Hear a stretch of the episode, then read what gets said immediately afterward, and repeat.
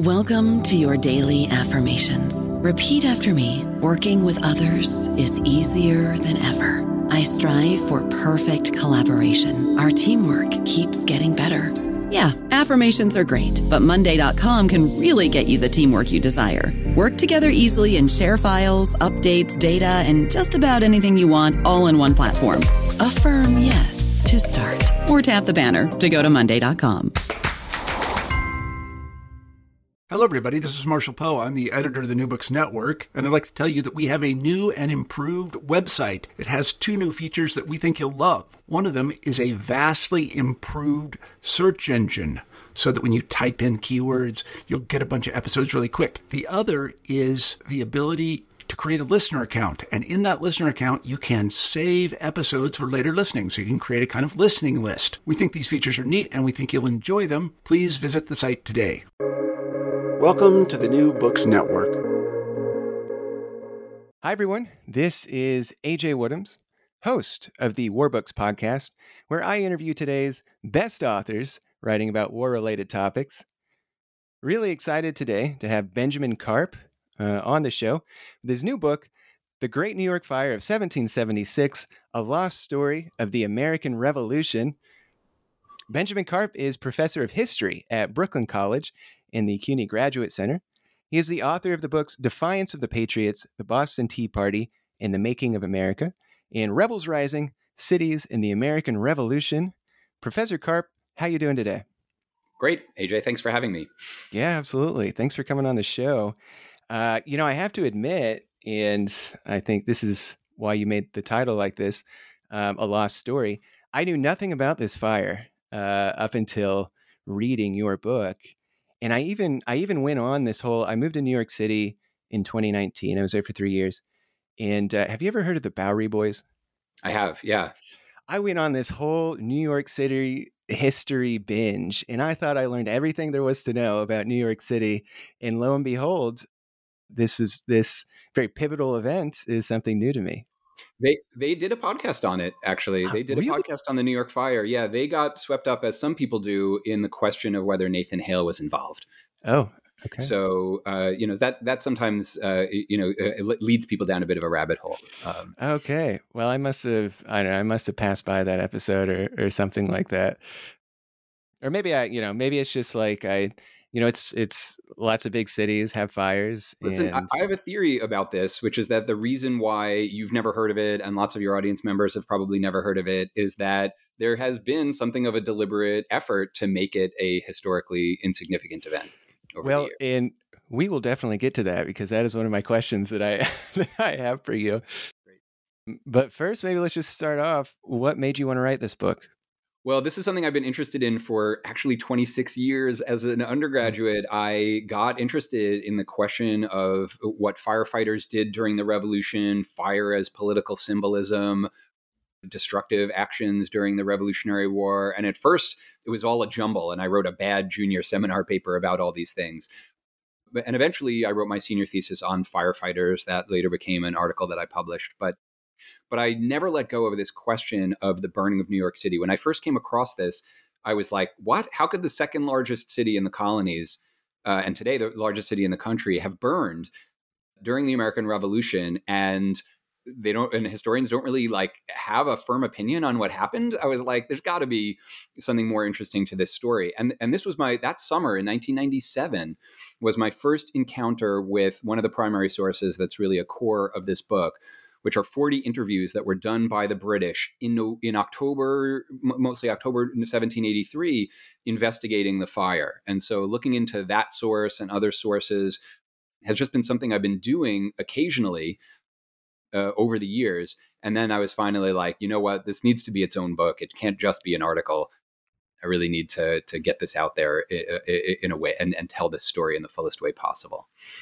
Very cool. Well, let's dive right into the story then. Okay.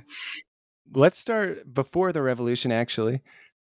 Tell us just a little bit about pre-revolutionary New York City. Kind of how big was it? What kinds of people lived there? Give us, sure. uh, give us the backdrop. Sure. New York City was, you know, didn't really exist much above Canal Street. The rest of Manhattan was largely rural. Uh, there were only about twenty-five thousand people, which was enough to make it the second largest town in the British colonies. I mean, if you compare it to Mexico City or London at the time, Edo, it's nothing. It's a small town. It's a trading outpost. Very ethnically and religiously diverse, however. Uh, the Church of England was... you know, uh, was, uh, dominated much of the elite, but you also have Presbyterians, Congregationalists, French Huguenots, Dutch Reform, German Lutheran, any number of other denominations, Jews, maybe a smattering of Catholics. So, so it's a religiously very diverse city. It's not a city with one kind of feel to it, the way Philadelphia had a Quaker feel to it, or Boston had a, a Congregationalist feel to it. Instead, what united New Yorkers was making money and getting drunk. uh, you know, I had a chapter in Rebels Rising on the taverns of New York City and how important they were for political mobilization in the years leading up to the revolution. So that's what New York is like politically.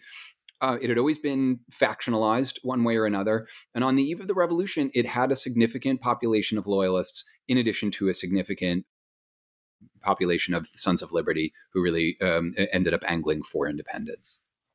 Well, one of the things that I just kind of like thinking about New York City as a setting, one of the things that I found was, was interesting that you write about that I think is still like, at least the the concept of it is still true today, is you you contrast New York City with New England, and how New England New Englanders are kind of like more like more religious, more conservative, and uh, we'll talk a little bit about about New Yorkers versus New Englanders. Yeah, I mean, more conservative in some ways. I mean, New Yorkers tended to have more moderate politics, I guess. You could say in some ways that the New Englanders were actually more radical. I mean, it was a somewhat more egalitarian society. Uh, you know, religiously, they were a little bit more hot than I think uh, most New Yorkers were. So in some ways, right, New England was very much the more radical place. But yeah, New Englanders and New Yorkers definitely had a lot of rivalries with one another. Some some of this was about upstate land claims. Right. Uh, the disputed territory that then became Vermont, right, was a big New England versus New York kind of thing.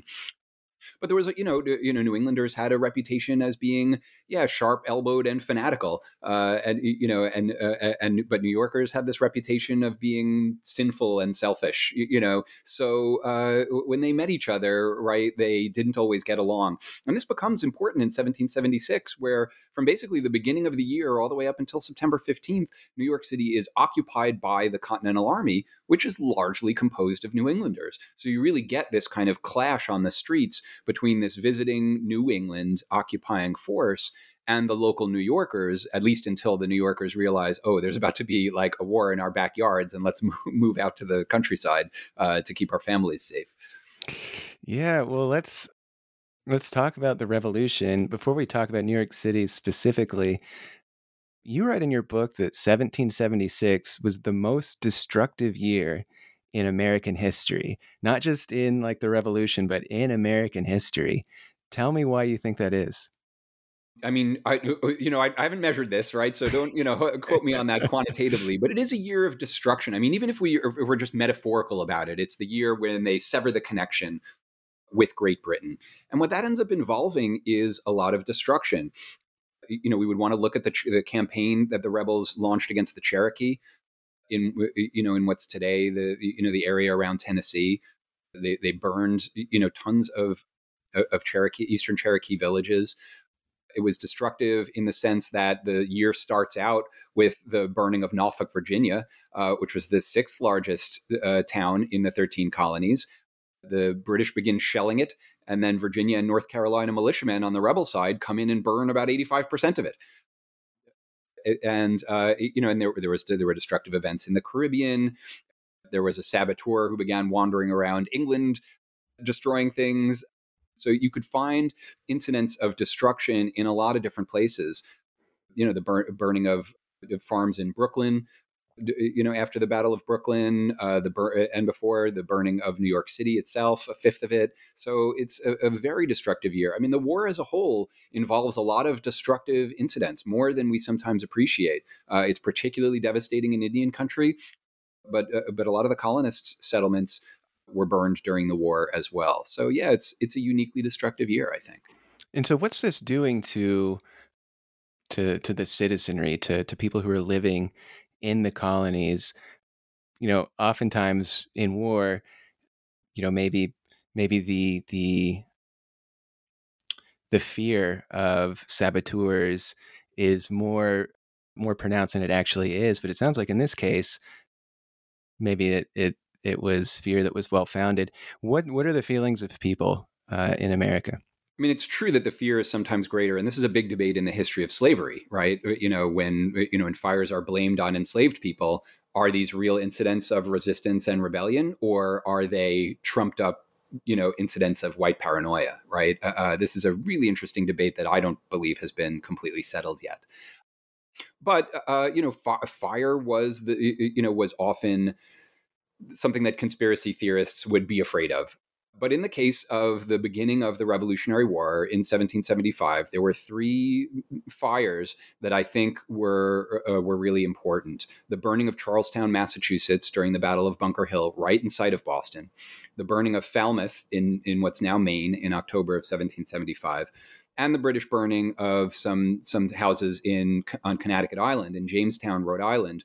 Again, right across the uh, an inlet from, from Newport. So, you know, in the two major metropolitan centers of New England and along the down east along the Maine coast, New Englanders had witnessed the British burning towns.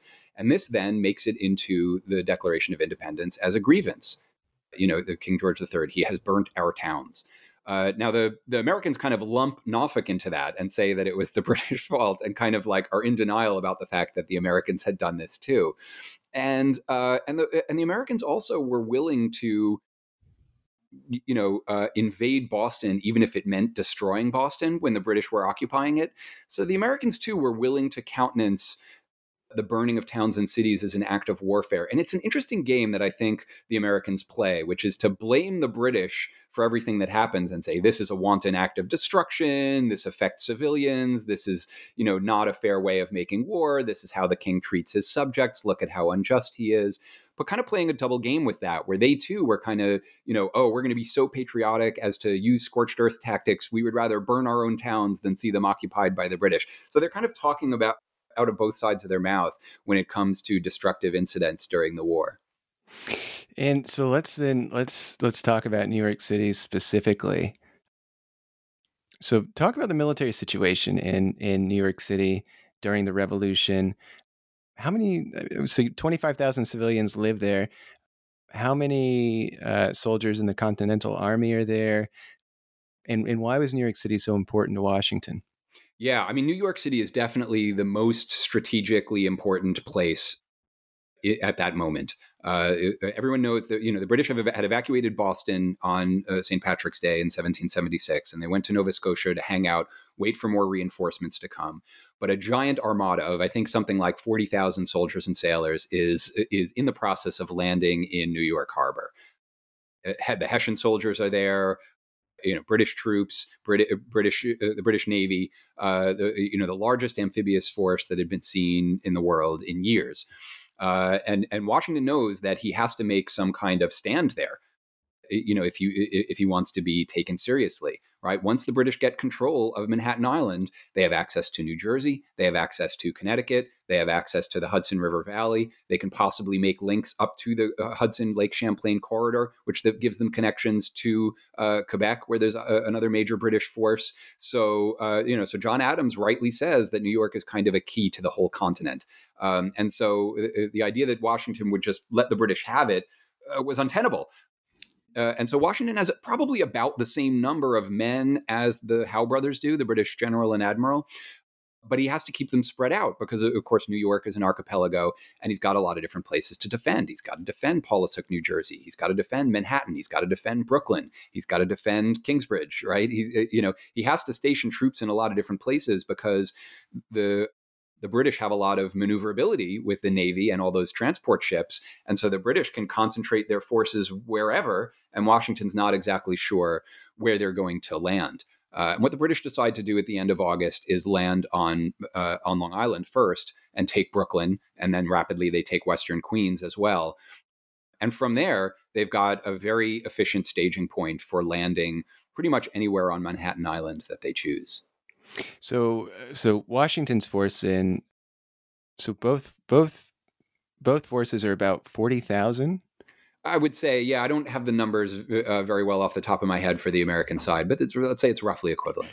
So how many, so you've got, I know you said they're spread out, but how many soldiers are just kind of like packed into like a very dense, you know, lower Manhattan? Certainly not the whole army. Definitely not, right? I, I don't remember how many brigades or regiments it is. But, you know, certainly there is an occupying army in the urbanized part of lower Manhattan, and some controversy over whether it should be New England soldiers or or New York soldiers holding that post. The New Yorkers didn't really trust the New Englanders. They thought they would put the torch to New York as soon as things started to get ugly. And so there was there was some dispute about that among the American troops.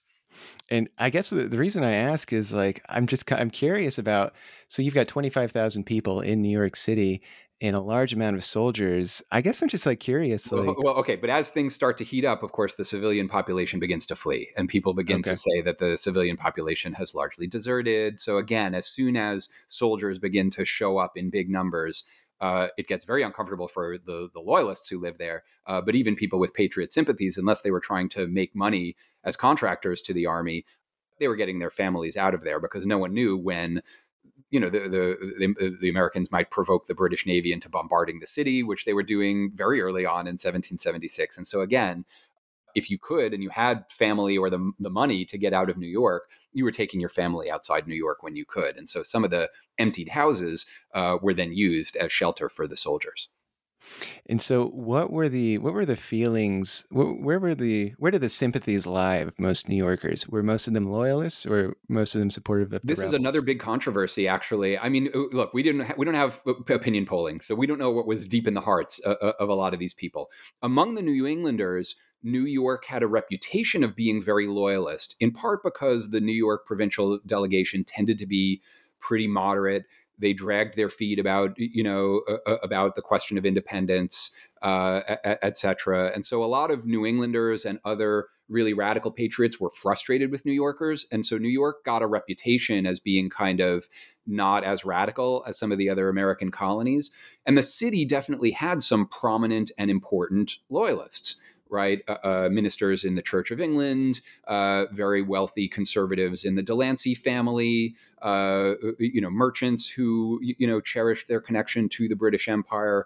So again, there, there, there's a prominent set of loyalists. But as to whether New York City was majority loyalist, there are some historians like Philip Ranlett, you know, who who have their doubts and say, no, you know, New York City had a strong Sons of Liberty contingent. Um, they sent a lot of uh, men who became officers in the Continental Army, like John Lamb and Marinus Willett. And, uh, you know, the, these were, you know, some of the core New York City patriots. So again, it's it's it's a little tricky to to be able to judge how how rebellious uh, New York City was as a town. But of course, once you have armies, right, in the picture, that's going to, you know, put the thumb on the scales, because, you know, who wants to hang out with a hostile army? If the rebel army is occupying, you know, and Washington is there in April and the American army is there all the way to September fifteenth, you know, how many loyalists are going to be comfortable unless they're actively spying for the British or really paranoid about their own property and trying to hold out, right? So you're going to flee. And so then if you were to go around the streets of New York in seventeen seventy-six and say, hey, do you support the rebel army? Of course you would say, yes, I support the rebel army. But then when the British come in, all of a sudden you see lots of people taking oaths of loyalty to the British army. And are they doing that for the purposes of expediency or because they have uh, a, a deeply felt loyalty to King George the Third? That's really hard. Um, you know, sometimes you don't have the luxury of being able to state your choice freely uh, when there yeah. are occupying soldiers marching through the streets. Yeah. And I, you know, you get that sense. You you touch on this later on in, in your book when you're talking about, you know, who gets to, you know, it's it's the victor that, that gets to tell the story about, you know, how, how these events unfolded. Well, and again, because New York City was then occupied by the British Army all the way from September of seventeen seventy-six to evacuation day on November twenty-fifth, seventeen eighty-three, right, that also, in retrospect, makes New York look like a not very patriotic town, because they, you could say that they were collaborators, right, with the with the British Army, right, serving them drinks, you know, uh, worshiping with them, you know, what have you. Um, so, you know, for that reason, also in retrospect, New York City doesn't have as patriotic a reputation as Boston or Philadelphia. And talk about let's talk about then the the British, their invasion of of New York City. Talk a little bit about the lead up to that invasion. So we've got the Continental Armies in New York City. Talk about the lead up to that invasion, then, and then talk about what happens when they actually do invade. Yeah, I mean, to me, the the what, what the British are doing is kind of cut and dried, right? They have the superior naval force. You, you know, they execute a, a set of brilliant maneuvers to to take Brooklyn. Washington that's, then gets very lucky being able to evacuate his army from Brooklyn. And it seems pretty inevitable that the British are going to be able to take lower Manhattan too. The really surprising thing is that they miss opportunities to really cut off Washington's army and crush or capture it, uh, you know, because they were being a little bit cautious. They didn't really know what was over the next hill. And so, you know, in retrospect, in hindsight, it kind of looks like, oh, the British could have won an even bigger victory. But instead, they were cautious and they they let a lot of Washington's army get away while still uh, taking their objectives. It then takes them a little while to dislodge Washington from Upper Manhattan up in the Heights. So there are some criticisms of what the British do, but they do lock down, you know, lower New York City without too much trouble. What's more interesting to for the purposes of my book is Washington's decision making. I mean, Washington really has three choices. He can stand and defend, and if he does that, his army is likely to get wiped out or captured. He can leave the city for the British and just retreat, or he can say, hey, I don't want to give the British all the advantages that New York City will give to the British. I'm going to burn this place behind me. And so this is an idea that's being floated among his officers and soldiers. Uh, and this is what, you know, sets the stage, I think, for for the fire of September twenty-first. Yeah. And the Continental Army at this time, too, you write about this. They're they're kind of terrified uh, of the, the British invading, and they start to desert, correct? Yeah, the, uh, um, it's funny. Most of the work that's been done on mutiny in the Continental Army focuses on some really big mutinies that happened later in the war, seventeen eighty, seventeen eighty-one, even seventeen eighty-three. But but the Army of seventeen seventy-six, I think, is understudied by historians, and it seems like it was a pretty... Uh, uh, disobedient army with a lot of inclinations to desertion. Militiamen from New England uh, had a particularly bad reputation for just up and going home or having their friends come to retrieve them and and get home. Washington, you know, is is disgusted with a lot of his troops, especially the militia, and he's been writing to Congress saying, "Hey, I need a better." better rules for being able to punish disobedient soldiers. I need you to up the maximum number of lashes I can give a sh- soldier from thirty-nine to one hundred. Uh, I need to be able to execute people for a wider number of crimes. I'm really having trouble keeping this army under control, and an obedient army is going to be a more successful army. I need to be able to extend enlistments. I need to be able to tighten discipline. He is really worried about, about the state of his army in seventeen seventy-six. And so then he he ultimately makes the decision, like you said, there there aren't, there's not too much violence in the the taking uh, of the city. He ultimately makes the decision to to withdraw back then, right? Yeah, I mean, he, I think he would have hoped that the soldiers at Kips Bay would have made more of a stand, but all of a sudden this barrage of cannonballs starts landing in front of them. The officers themselves, I don't think, acquit themselves very well, and the soldiers up and run. Uh, and the and the soldiers stationed down in New York City also realize that they're about to be cut off if they don't run. And so they begin fleeing up Manhattan Island as fast as they can. I mean, the retreat is so massive that uh, Washington actually has to station people at Kingbridge, Kingsbridge with their guns pointed at the retreating soldiers saying, no, don't go past here. We're still, you know, g- going to be staying here in, in Washington Heights. And so, yeah, I mean, it's a successful retreat on Washington's part in that not as many people were captured as could have been captured. But uh, a, a lot of people felt that the soldiers behaved in a pretty disgraceful way and didn't make a, a, a braver stand. Yeah. And I think you uh, you also mentioned that not everybody, not all of the soldiers made it out during the evacuation. And so they eventually just were like, melding back into the population and and kind of carrying on as if they had never served in the Continental Army. Well, this is, yeah, this comes up in oblique ways in the evidence that some of them may have stayed de- behind deliberately, you, you know, uh, taken off their uniforms and tried to blend in, uh, either just to, you know, for self-preservation uh, or because possibly they had designs to linger among the soldiers, wait for the British soldiers to get comfortable, and then burn the city down. Now, again, it's really hard to you know, have definitive evidence for that, but um, it does seem clear, right? I have a source saying, hey, I recognize some people who were in the Continental Army who were still there after the British had raised the Union Jack over, you know, over Fort George. So, you know, there were definitely people before the fire who said things are looking a little sketchy. And the Americans have been swearing all summer that they will burn the city as soon as, the, you know, as soon as they have to retreat. You know, this is going to be a pretty scary time. Uh, and and it, in fact, the guy who's appointed the fire chief, John Baltus Dash, buries his valuables in the backyard two days before the fire because he thinks this fire is about to happen. Well, so why does why is everybody convinced that? Because you you as you just mentioned, there are a lot of rumors that Washington's just going to burn the place to the ground. Why why are people afraid of this? People are afraid of this because it made strategic sense for Washington to burn the city, right? I mean, if he leaves the city to the British, they get naval headquarters, they get winter headquarters for the army. They can begin establishing a marketplace for farmers to come in. Uh, you know, it'll be a place of refuge for loyalists and also a place of welcome for Americans who aren't sure of their political loyalties, right? It, it'll have all these advantages. And also people knew that there were a lot of elements on the rebel side that really hated New York. They hated the loyalists who lived in New York. They hated some of the wealthy people who lived in New York. They were disgusted with the prostitution district behind Trinity Church and Saint Paul's. They...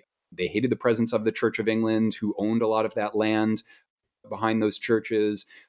So, they, they, you know, there were a lot of elements of the Continental Army that were out for revenge for the towns that the British had burned in seventeen seventy-five. So there are a lot of reasons on the ground. And you have this disobedient army, and you never knew what an ordinary soldier might do.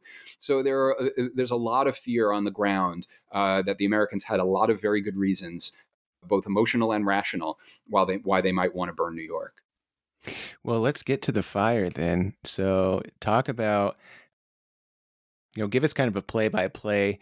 You know, when did the fire start? And, and from your research, how did it start? Yeah, the fire started bet- probably between the hours of midnight and one a.m. And here I tell the story, I think, as coherently as I can. But what I was dealing with were a lot of conflicting accounts of of, of what really took place. There were some people who said, there was one fire that started on Whitehall Slip, so down at the tip of Manhattan, possibly something completely accidental, possibly the origins of it were murky, but that there, uh, you know, that appears to have been an origin point. But other people say, hey, no, I saw the fire break out at three places at a distance from one, one another simultaneously, ten places at a distance from one another simultaneously, fifteen, right? And so multiple ignition points would suggest that, you know, that there was uh, something deliberate happening in a coordinated attack. On the other hand, almost every account mentions that the wind was high. And so it is clear that the wind helped the fire spread, right? Uh, New York's buildings were covered in wooden shingles. If you've ever seen video of the Paradise Fire in California, uh, you know about the concept of flaming brands, right? The idea of the wind picking up something flammable that's on fire, blowing that flammable thing to, you know, another tree or a roof, and then that catches fire, and that that can happen really fast and cause a fire to spread over a very large area. And if you look at the maps that were made of New York City after the fire, what you end up seeing is this big gray or blank area showing the the destroyed part of New York City. And it's relatively contiguous and might suggest that the fire was uh, accidental and that it was mostly spread by the wind. But on the other hand, most of the eyewitnesses, now granted these eyewitnesses were mostly loyal to the British Army or a Navy one way or another, but a lot of eyewitnesses said, hey, this really looked deliberate to me. I saw people carrying combustible materials. I saw people holding flaming torches, uh, you know, and running away. I saw, you know, caches of combustible materials that seemed like they were deliberately laid in order to accelerate a deliberate fire, whether it was gunpowder or turpentine or or things like that. And so and so what you see on the ground is is chaos in some ways, and eyewitnesses were doing their best to make sense of it. Now, there were efforts to fight the fire. Civilian firefighters, British soldiers, British sailors all come out in order to do their best to contain the fire, even though it was raging, you know, beyond what what a small fire engine would have been capable of combating. Uh, General James Robertson, the common, British commandant, later claims that he diverted the fire from the most valuable part of the city, the East River docks, such that the fire went up Broadway instead and burned his own mansion, uh, because he had a mansion there uh, ever since the Seven Years' War. And so instead, uh, what the fire does is it sort of leaps over Broadway, goes around Bowling Green, leaps over Broadway, and then destroys pretty much everything west of Broadway to, to the Hudson River, up to what's now about Park Place, uh, where, where City Hall Park is. Uh, and it just it, it does skip some of the big mansions that were made of masonry uh, or or stone on Broadway, but all of the wooden, more working class housing on Trinity Church land west of Broadway all goes up in smoke. The Customs House is destroyed, Trinity Lutheran Church is destroyed, and Trinity Church, which was probably one of the largest buildings, if not the largest building in New York City, uh, was destroyed in a vast pyramid of fire. Um, you know, and this was the symbol of Anglican power in New York City. Uh, and, uh, you know, it was the oldest and most important church uh, of the Church of England in New York City. And, uh, you know, and, and therefore the, for the most important one for miles around. And it, it goes up in it goes up in flames. So if you were going to put a, a percentage on the percentage of the city that gets destroyed in this fire, what would you say? Yeah, Mapmaker and I tried to figure this out, and it's tricky because knowing the denominator, you know, how many buildings New York had, maybe forty-two hundred, but it looks like twenty percent of the urbanized part of New York City burned. So a fifth of the city is burned. And, and Washington later says, you know, oh gosh, like I wish more of it had burned, you know, and, and there were plenty of other patri- patriots who said, uh, it's too bad that the fire wasn't more successful, uh, you know, because uh, it really didn't destroy the most militarily and commercially valuable part of New York City. It didn't destroy the docks and, and naval repair facilities down on the East River.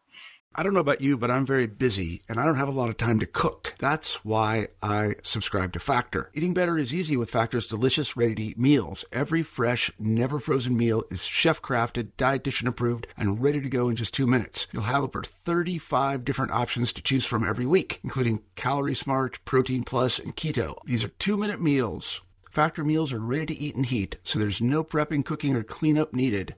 They're flexible for your schedule. Get as much or as little as you need by choosing your meals every week. Factor is the perfect solution if you're looking for fast, premium options with no cooking required. Sign up and save. We've done the math, and this is important. Factor is less expensive than takeout, and every meal is dietitian approved to be nutritious and delicious. Head to factormeals.com slash N B N fifty and use code N B N fifty to get fifty percent off. That's code N B N fifty at factormeals.com slash N B N fifty to get fifty percent off. Yeah, and one of the, the reasons that you write that this the, this fire was so destructive, and this also um, gives credence to the rumors that it was intentional, is a lot of the equipment that normally would be used to fight fires or warn people had been taken away. So the church the church bells are the one I'm thinking of. But talk talk a little bit about that. Yeah, I mean, New York City on September twenty-first was not very well equipped to fight a fire. I mean, so much of the civilian population was gone. And of course, you need civilian help in bucket brigades during a fire. Many of the firemen who had expertise working the fire engines had also left the city. Some of them had joined the army. Some of them had just left, uh, you know, to keep their families safe. So you don't have any firefighters. The bells had been taken all out of the churches in order to be melted down and turned into cannon. You know, so that would have been the alarm that would have given an early warning to turn, wake everybody up and turn them out for a fire.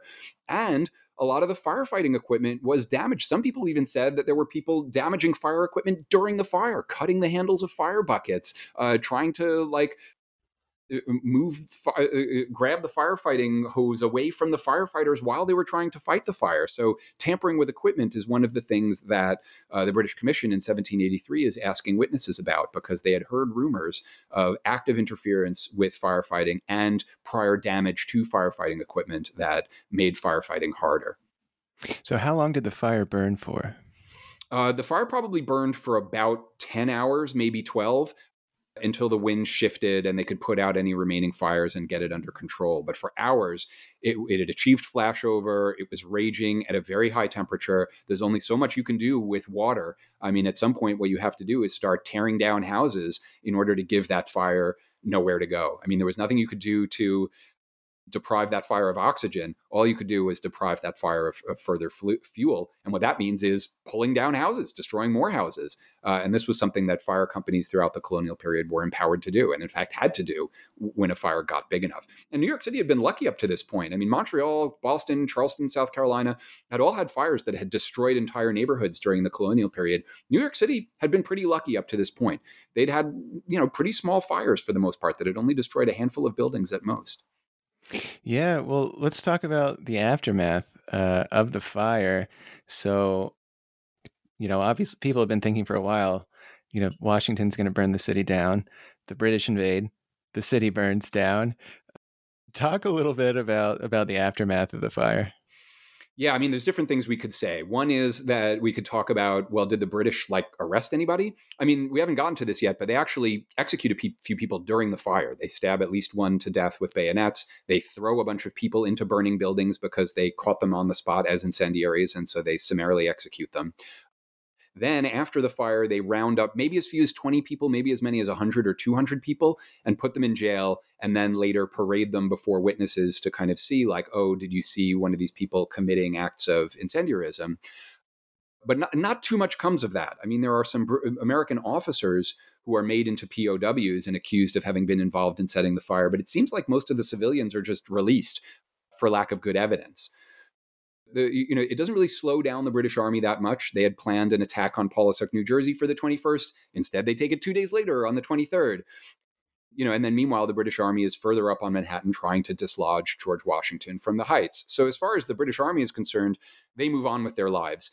New York, I mean, New York ends up having a really bad housing crisis as a result of this over the, you know, in that coming winter. Uh, and it's because twenty percent of the housing stock has now been destroyed. And they never restore that neighborhood. That neighborhood becomes known even until after the war as Canvas Town, because you have some brick shells of buildings with uh, with sail canvas stretched over them as shelter. Uh, and there are, you know, fugitive, self-emancipated, enslaved people who take shelter there, uh, sailors, poor people who are in this area that doesn't really get rebuilt until much later. Uh, and so that's another important element of the aftermath. But one of the other elements of the aftermath that I get really interested in is how does this play in the press? Because initially, there are people in Ar- American army camps who are like, yes, we finally did it. It was definitely our guys who did it. And then the, uh, you know, the American public opinion making uh, apparatus gets to work. Uh, people in Washington's army, in Continental Congress, in the newspaper, in the Patriot newspaper offices, begin cranking up the propaganda machine. And they're like, Uh, you know, Washington's army was pretty far away from this. Washington had asked Congress permission to burn the city beforehand, and they had said no. So we don't, you know, Washington definitely didn't do this. Uh, but what you really should pay attention to, you know, so it was probably an accident, but what you really should pay attention to is how monstrous the British are behaving. Hessian soldiers pl- uh, plundering, uh, maybe a little bit true. Uh, you know, the, the British, you know, executing people on the spot. Okay, we know that was true. Uh, cutting people's throats from ear to ear. Uh, no, no evidence of that. Killing women and children. What? Like, you know, so in other words, pay attention to that, right? Like this kind of disinformation thing. Don't pay attention to the fact that the Americans had been threatening to burn the city all, uh, all summer, and now the city has been burned, right? And so meanwhile, the British loyalist press is like, this was definitely deliberate. Uh, you know, we can point to all these pieces of evidence showing that this was definitely the case. But, the, you know, but the, those loyalist accounts do not penetrate. And instead, out beyond New York, what Americans are mostly reading is these more patriot accounts emphasizing British dastardliness and not really talking much about whether the Americans had burned, or, and denying, frankly, that the Americans had burned New York City. I mean, in Washington's first letters after the fire, he's like, we don't know how this happened. You know, officially, we don't know. But meanwhile, then, you know, a few weeks later, he writes to his cousin and he says, Providence or some good honest fellow has done what we didn't see fit to do for ourselves. And meanwhile, he's saying, God, Congress telling me not to burn New York City was a t- huge mistake. I'm glad someone went ahead and did this, you know, or or God somehow did this and it was an accident. You know, so again, like historians look at this letter, which actually wasn't really well known among historians until the nineteen forties. Historians look at this letter and they're like, is Washington winking at us? Is he kind of saying like, yeah, Congress, to- it, it, it told me not to, but isn't it great that it burned anyway? In his private correspondence with his cousin. But officially, right, he, you know, it, it looks like he bears absolutely no responsibility for the fire. Those letters were made available to the public in the seventeen eighties, the, car- the prior correspondence between Washington and Congress. And those really make it look like, you know, You know, good, good, good soldier George Washington is listening to Congress, and they told him not to burn New York City, and that's all we need to know. Of course, Washington also says, "Hey, if you're going to tell me to burn New York City, keep it a secret." And so, do we? You know, it's possible that there's a letter that just doesn't survive, where Congress is like, "Yeah, yeah, we know what we said publicly, but if you really need to burn the city behind you, you have our permission. Go ahead." You know, so is there, besides this letter, is there any evidence that, that you uncovered in your research that, that points to Washington intentionally burning the city? I mean, not not from Washington's own mouth. So there's no way, given the evidence we have now, to hold Washington dead to rights. What we do have, though, are Washington vouching for three captains who were accused of involvement in the fire. Uh, there's a New England, there's a New England captain from Connecticut named Amos Fellow who dies in prison early, in a British prison early in seventeen seventy-seven. He was accused of having caught setting been caught setting fire to New York. And Washington, right before this guy's death, is like, "Hey, this guy's getting really ill. Can you, you know, can you release him or move him to a safer climate so that he'll, you know, survive his captivity?" So he's sticking up for that guy. Then you have another uh, officer who was supposedly captured, a New Yorker who was supposedly captured, Abraham Van Dyke, also accused of uh, setting this place on fire. Uh, Washington's officers are vouching for him too. Oh, this guy was falsely accused. Later on in this guy's life, he actually kills a black soldier, a, a patriot black soldier in the Connecticut encampment, asks for an acquittal, a, a court martial, gets acquitted. Washington approves this. And then later on, we're talking seventeen eighty now, Washington says, "Hey, could we get this guy a Marine captaincy given his great service to the American cause?" So he's sticking up for that guy. And then finally, there's a spy, Abraham Patton, for the Patriots, who is hanged by the British in New Brunswick, New Jersey, in June of seventeen seventy-seven. According to the to a Loyalist newspaper, on the gallows, he confesses to having been one of the people who burned New York City and would not name his accomplices. So he's hanged. And then Washington reads about this and he writes to John Hancock, "Hey, could we get this guy's widow and four children, orphan children, some money? But let's do it kind of privately, given the line of work he was in." So again, these are three people, supposedly with the rank of captain in the American army, who were accused of setting fire to New York that Washington vouches for in some way. I mean, is that evidence? You know, it's, that's a little bit, you know, you know, not direct evidence, but still, like, wh- you know, why is Washington sticking up for these guys? You know, again, there are Americans who are willing to admit these were our people who did it. But again, right, like uh, an actual document, you know, saying this was authorized and Washington did it and Washington gave a direct order to do it. I just don't think we're going to find that evidence, although I hope that this book will be kind of a bat signal for other researchers who might come across something that I didn't in some random Connecticut archive or something, uh, where there will be something a little bit more direct connecting this to George Washington. Yeah, well, and what comes to my mind is is Occam's razor, right? The most obvious explanation is generally the explanation. You've got, you know, for months people are saying New York City is probably going to get burned down if it's invaded by the British. Strategically, as you pointed out, it makes sense for Washington to to burn down New York City. And then, you know, you've got the correspondence uh, that you were just talking about. That that you know, there's a lot of uh, there's a lot of hints here. That and, uh, and, and yeah, maybe it's possible that Washington just said, "Will no one rid me of this tr- meddlesome city?" And one of his enterprising officers were like, "Hmm, this is what the boss wants. You know, I won't say anything to the boss, but I'll take care of this." But then there's another possibility, which is that, you know, Washington's army in seventeen seventy-six was so disobedient that maybe they were like, "Hey, Washington's telling me not to do that. To hell with that. I'm burning this city. You know, what's he going to do? Right. I'm going to squirrel myself away. And, you know, and I'm, I'm just going to do this on my own." So maybe there was a radical faction within the army and, and, and civilian population that just took it upon themselves. I mean, we know what kinds of, you know, politically radical actions some patriots were up to before the war started. Maybe this was a continuation of that. So there are some intriguing possibilities.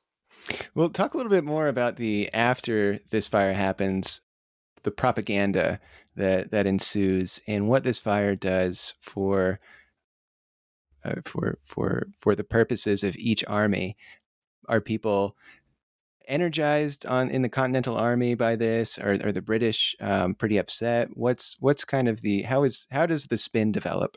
I mean, the, the British are really upset. They're like, this, you know, this just, you know, one of the Loyalist newspapers says, you know, look at New, New, New Yorkers who took up with the rebellion. This is the thanks you get from the rebellion, you know, so think twice. This is probably a good time for you to now declare your allegiance back to the king. And, you know, you'll get a full pardon if you do. So the British really think like everyone is, is going to be so outraged by this, that this is going to, you know, help the, the Loyalist cause. And so, you know, so that's, You know, so that, but, but, the, and the, the, the British hopes are dashed in part because of this American propaganda campaign. Now, you would think that the Americans would be like, yeah, we did it, and we did it as revenge, and this is what happens during the war, and you can't make an omelet without breaking a few eggs. The Americans don't really do that. Instead, they basically duck responsibility for the fire, which enables them to say, hey, burning towns is something the British do, not us.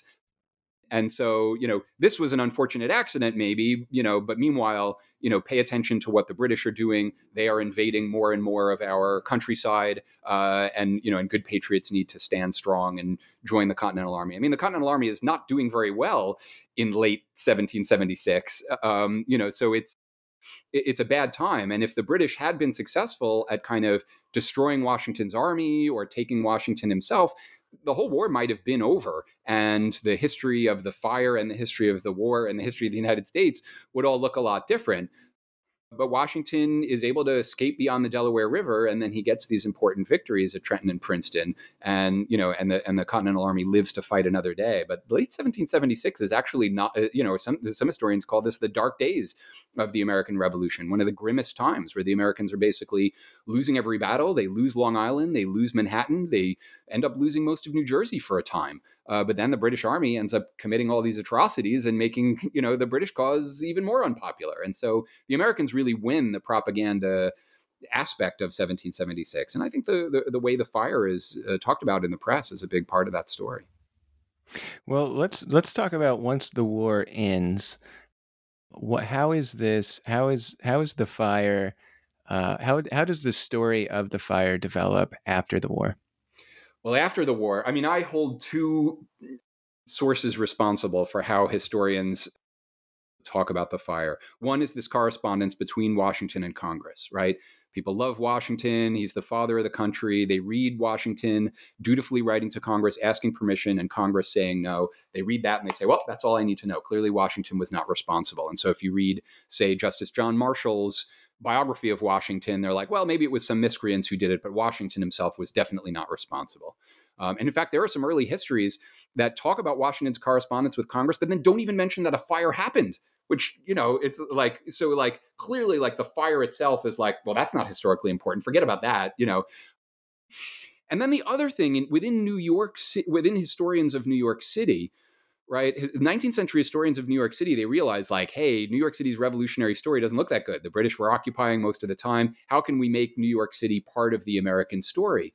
And they get very lucky in the account of a German-American tavern keeper named David Grimm. Now, David Grimm was a loyalist, and he serves drinks to German officers throughout the war. He was important in Trinity Church, which had been destroyed during the fire. He, and then after, after the war, he's kind of a little bit afraid of staying in New York. So he goes to a spa in Germany for a year, part, supposedly for his health, but also to kind of like avoid like being beaten up or having his property confiscated. And then he comes back and things were a little uncomfortable, but then he he's, he he gets rich. He becomes a one percenter. He's behind a lot of New York City's early financial institutions. At one point, a newspaper criticizes him for his political positions and was like, hey, wait a minute, that guy was a loyalist during the during the war. And so I think he like got a little bit of afra- afraid of that kind of coverage. And so he leaves an account. Now, this account, he doesn't isn't doesn't appear in print until the eighteen twenties, but he leaves an account which kind of implies that the fire had had a single point of origin, that it had mostly been the wind that had spread it, that the British soldiers on the spot had executed people in arbitrary fashion. And he doesn't outright say that the fire was an accident, but it's definitely an account that kind of makes it look like, oh, you, you know, the, the, the Americans didn't really do this on purpose. And and every single, uh, you know, history of New York that mentions the fire tends to use Grimm's account. I mean, he gives this very precise and probably too low figure for the number of buildings that was burned, four hundred ninety-three. And so historians look at that and be like, oh, this was this kindly antiquarian who had been a loyalist who gives this very precise figure. That's the most accurate account of the fire. But it's not clear whether he was there. It's not, you know, and and also I, you know, I, I think he was, you know, he was actually a politically important figure who I think needed to give a kind of pro-U S version of events. And so I think he's the other account that led historians to be like, oh, well, I guess the fire wasn't really a historically significant event. I guess it really was something accidental, or maybe we'll never know. But clearly we're not going to see it as something of big political or military significance, right? Like, you know, a lot of, you know, a lot of towns were burned during the war. Most of them were burned by the British. This isn't an important part of the story. And what's interesting to me is that over the years, there have been occasional exceptions, you know, uh, memoirists or historians who said, you know what, it actually does look pretty likely that the Americans did this. And why can't we be honest about this? But keep in mind, right, like saying anything against George Washington at most periods of our history, right, was, you know, was an extremely unkosher thing to do. You know, and so you're you're not going to see it. I mean, you're not going to see that. Even British historians by the late nineteenth century are getting into the act. They kind they kind of admired Washington, and they were like, yeah, you know what? Um, I agree with the American accounts. I guess the Americans didn't really do it. And so, and uh, you know, and the British really had no in- interest in um, making a big deal out of this fire because, you know, the balance sheet, right? You know, the British had burned a lot of towns themselves. The British had committed these summary executions on the night of the fire. I think both sides had an interest in like just burying this this this story and and and letting it gather cobwebs.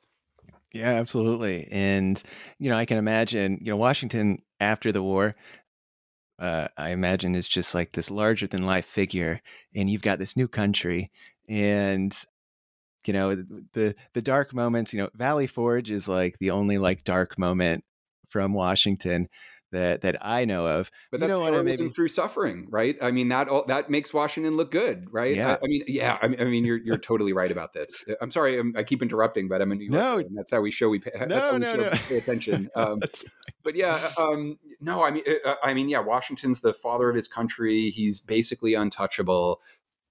Yeah. Yeah, well, you you write towards the end of the book that, well, let me just ask you about this story because it's been kind of forgotten. Uh, and what you were just talking about, it it you know, right after the war is is is won, people are like, oh, you know, let's not really talk about that. But throughout American history, it's not really talked about. Why is this a forgotten story? I, I mean, it's a forgotten story because for all the reasons I just said, because historians made sure that we would forget it, right? Because to to remember the story, to pay attention to it, I think shows a much uglier side of the war and of American origins, right? And so it's it's a story that we kind of have to forget in order to ennoble our the origins of our country. Uh, and so I think that, you know, the... the emphasis was all on the side of, hey, how can we bury this story? Not, hey, how can we take an honest look at what happened here? And what do you think, so speaking of New York City specifically, what do you think this story says about about New Yorkers and, and their their kind of their conception of their role during the Revolutionary War? Well, I mean, I think there's a wider problem of New York not doing enough to recognize its own its own military history, its own revolutionary history. You know, Boston can talk about all the things that it did before the war. Philadelphia can talk about the meetings of the Continental Congress and Benjamin Franklin, you know, but New York, right, it's built over with huge skyscrapers. Most of the, you know, area of New York City that existed during the colonial and revolutionary periods, it's really hard to squint your eyes and envision the landscape of what it would have looked like in the eighteenth century. You know, New York City got uh, uh, made its myths about commerce and money making, you know, a, a, and all these things. It wasn't looking backwards at its colonial or revolutionary past. It was occupied by the British, right? And so, you know, that makes it a sort of uncomfortable story to retell. But at the same time, I think that story should be retold because it gives us a, a wider and broader and more interesting way of looking at the revolutionary past. It gives us a way of talking about African Americans, Hessian soldiers, loyalists, women. Uh, you know, if we broaden our scope to the, you know, New York State as a whole, you know, nat- the Native American role during the Revolution. I mean, New York City, New York State, and New York City are really interesting ways to tell a story about the Revolution, just not a bedtime story of the Revolution, uh, to use the words of the late Jan Lewis. So again, it might not be the most comforting narrative of the Revolution, but it is a more interesting narrative, and I think a more intellectually honest one, to look at the full story of what happened to New York during the revolutionary years. Yeah. And, you know, I'm very curious about, about how New Yorkers and, and New York City historians uh, have talked about this event. So I, I grew up in uh, Northwest Indiana, in rural Indiana. And when I went to school, you know, I don't think we ever talked about New York City during the American Revolution. It was Philadelphia, it was Boston. You know, it, it, it was, like I just mentioned, it was Valley Forge. And I don't even think it was, it was until I saw, there was, um, did you ever see the show on, on A M C Turn, which was about Washington State? You know, I still have, I still haven't done it. Sorry. Yeah. I had, well, I had the author of the book, uh, on this, this podcast, mm-hmm. but, uh, I remember watching that show. I, I think I was, I don't know, like early twenties, maybe late teenager or something like that. And I was like, huh. I didn't know New York City was like involved in the American Revolution. And, you know, the more I, you know, more I learned about the American Revolution, the more I realized, oh, wow, it had a huge, as you write in your book, it had a central role uh, extremely important city for so many reasons. And yet, you know, we just, I never heard about it. Yeah, I mean, even even before the big military campaign of seventeen seventy-six and the fact that Washington is like hot to reinvade for, you know, all the way up until Yorktown, you know, you, ha- you have Stamp Act riots there, you have the Golden Hill riot, you have, uh, um, t- you know, a, a tea incident in New York, right? Like you have some of the same kinds of political activity uh, as you had in Boston or Newport or other other cities before the war. But again, yeah, like, you know, New York City's historical boosters tried to get that story into the mainstream. But, but yeah, I mean, I think a lot of people looked at the fact that it was occupied by the British and were like, nah, you know, let's leave New York City out of the story. It's too complicated. People won't be able to wrap their minds around it. Yeah. And, you know, it's so interesting because the very last paragraph of your book, you talk about how in pop culture, people love to see New York City destroyed or, you know, aliens invade or, you know, plague wipes out the whole city. But this story still, like, it's not, you know, Hollywood hasn't decided to uh, to show the burning down of New York City in well, the Revolutionary War. Maybe this is one of those things where it's kind of like in the back of our minds culturally somehow, even if we're not, you know, looking at it directly, you know, that that somehow it exists in our cultural memory, right? That New York City, you know, got uh, parts of it got destroyed a few different times, seventeen seventy-six, eighteen thirty-five, eighteen forty-five. There are other prominent fires that we've, you know, that many people have heard of, like the Triangle Shirtwaist Fire, you know, et cetera. Yeah. Um, nine eleven, right, is, is an incident of fiery destruction, or ladies and gentlemen, the Bronx is burning, right? And so, you know, New York City is destroyed a lot. Actually, like, there are people who uh, who actually cheer the New York fire later on, you know, later historians who are like, good. It's a, it's actually too bad that more of the city didn't burn, because let's rebuild in a more modern way, in a more efficient way, in a way that'll be better for business, right? Like out with the old and in with the new. That's what makes New York tick. And so there's there's something to New York that actually like roots for its own destruction in a weird way. Yeah. You know, yeah, and there's, there's a lot of ways you can think about this. So many people too, as as you talked about, you know, like New Englanders are like, yeah, let the city, let that den of sin burn. You know, there are a yeah. lot of people who uh, who wouldn't mind, um, Washington included. I'm sure there are people in Northwest Indiana who would root for that if it happens. Yeah. Yes, you are. You are not. You are not wrong uh, with that statement. Well, Professor Carp, this has been a terrific interview. Thank you. What? So, what do you? What are you working on next? Oh, I don't know yet. I don't know. I kind of okay. want to rest. It's been, a, you know, uh, I've had the I've had the good fortune to speak to a lot of audiences about this. I'm tired, um, but I mean, some things that really intrigued me in this book were, um, you know, the, the the actions of people from New London and Windham County in eastern Connecticut were really interesting, and that, you know, that might be something that I would be interested in exploring further. I, I'm also interested in, I don't know that I would do a loyalist study, but I kind of got interested in, you know, the people who, you know, wanted to keep the empire together and, uh, and what their thoughts were, you know, so that's, that's another question that I might ponder. Uh, and then I have other side projects that have nothing to do with this story, but other things that I've worked on over the years. So not sure yet. I mean, I really did enjoy writing about the Revolutionary War. So I'm, I'm really going to be thinking about whether there are new stories to tell about it. Because uh, although I don't like telling the, I wouldn't want to tell the same old stories that we've talked about, right? Like, you know, if I can find something new, I'd really like to get back into those archives because they are really fun to work with. Yeah, well, real-time feedback here. Uh, I feel like I don't know hardly anything about loyalists during this time period, or I mean, really the British outside of like some of like the major generals. There's this whole book series by uh, Bernard Cornwell, who he wrote about uh, this guy.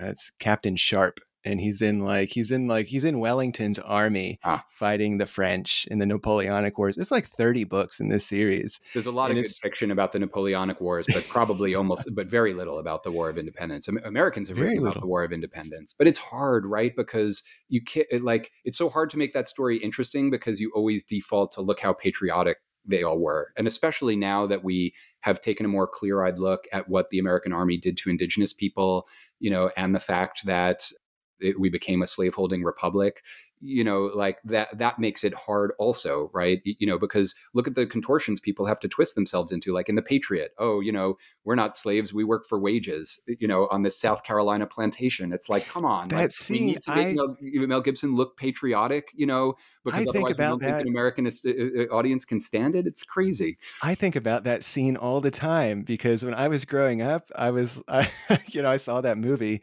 and I was like, wow. Like, let's look at, you know, the American Revolution. And it's funny you bring that up. I was talking to uh, a professor, his name's Woody Holton. Mm-hmm. And yeah, and he wrote a book about the the overlooked peoples during the American Revolution. And we talked about the movie The Patriot and um, how the stories, how we've got all these myth makers, just like you were talking about. We've got all these myth makers the, in American society who have I've told these stories about the revolution and how it happened, and everyone is just, you know, these, these, everyone, everyone on the American side is like the good guy doing good things. And it's, it's a lot of things are explained away, such as this scene where, where people are like, no, we're freed people working this land. There's a really interesting story. I think during World War One, somebody tried to make a movie that made the British look really bad. And because the United States was allied with Great Britain uh, by then, they actually destroyed all copies of the movie because it was it was actually unpatriotic even to show the British as bad guys. And so again, like, could we ever do like a good, honest movie of the revolution? I don't know. You know, I, I mean, look, Hamilton, you know, I don't know. That's, it talks about the war a bit. So, uh, you know, and that was commercially successful, and, uh, you know, people still have problems with it, but It, it also got a lot of things reasonably accurate. So, uh, you know, I don't know, like, will that inspire future good work on the Revolutionary War? Will we have the kind of great fictional tellings that the British have been able to have about the Napoleonic Wars? I'm not sure. Yeah. Well, for if you decide to, I, I learned so much from this book about an event that I, I didn't know anything about. So hopefully your next book, if you choose to write about the British or loyalists or whatever, I'm sure it'll be a topic that I know nothing about, and I'm, I'm, I'll be waiting in line at the bookstore. Oh, thanks. I appreciate it. Well, where can, are you, if people want to find you, if they want to follow you, are you on social media? Yeah. On Twitter, I'm Ben Carp. Um, and that's tends to be the handle that I try to use. I am on, um, what is it? Mastodon and Post News. Uh, I tend to find those pretty sleepy. I've got a LinkedIn account. So uh, yeah, I'm in the book. People can find me. Uh, and then I have a website, benjamin carp dot com. That'll lead you to various places. Perfect.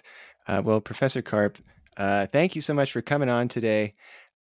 Again, uh, The Great New York Fire of seventeen seventy-six, A Lost Story of the American Revolution. Yeah, hold it up. There it is. Go buy a copy. Go check it out from your library. Give this story a read. And um, Professor Carp, thanks so much. Thank you.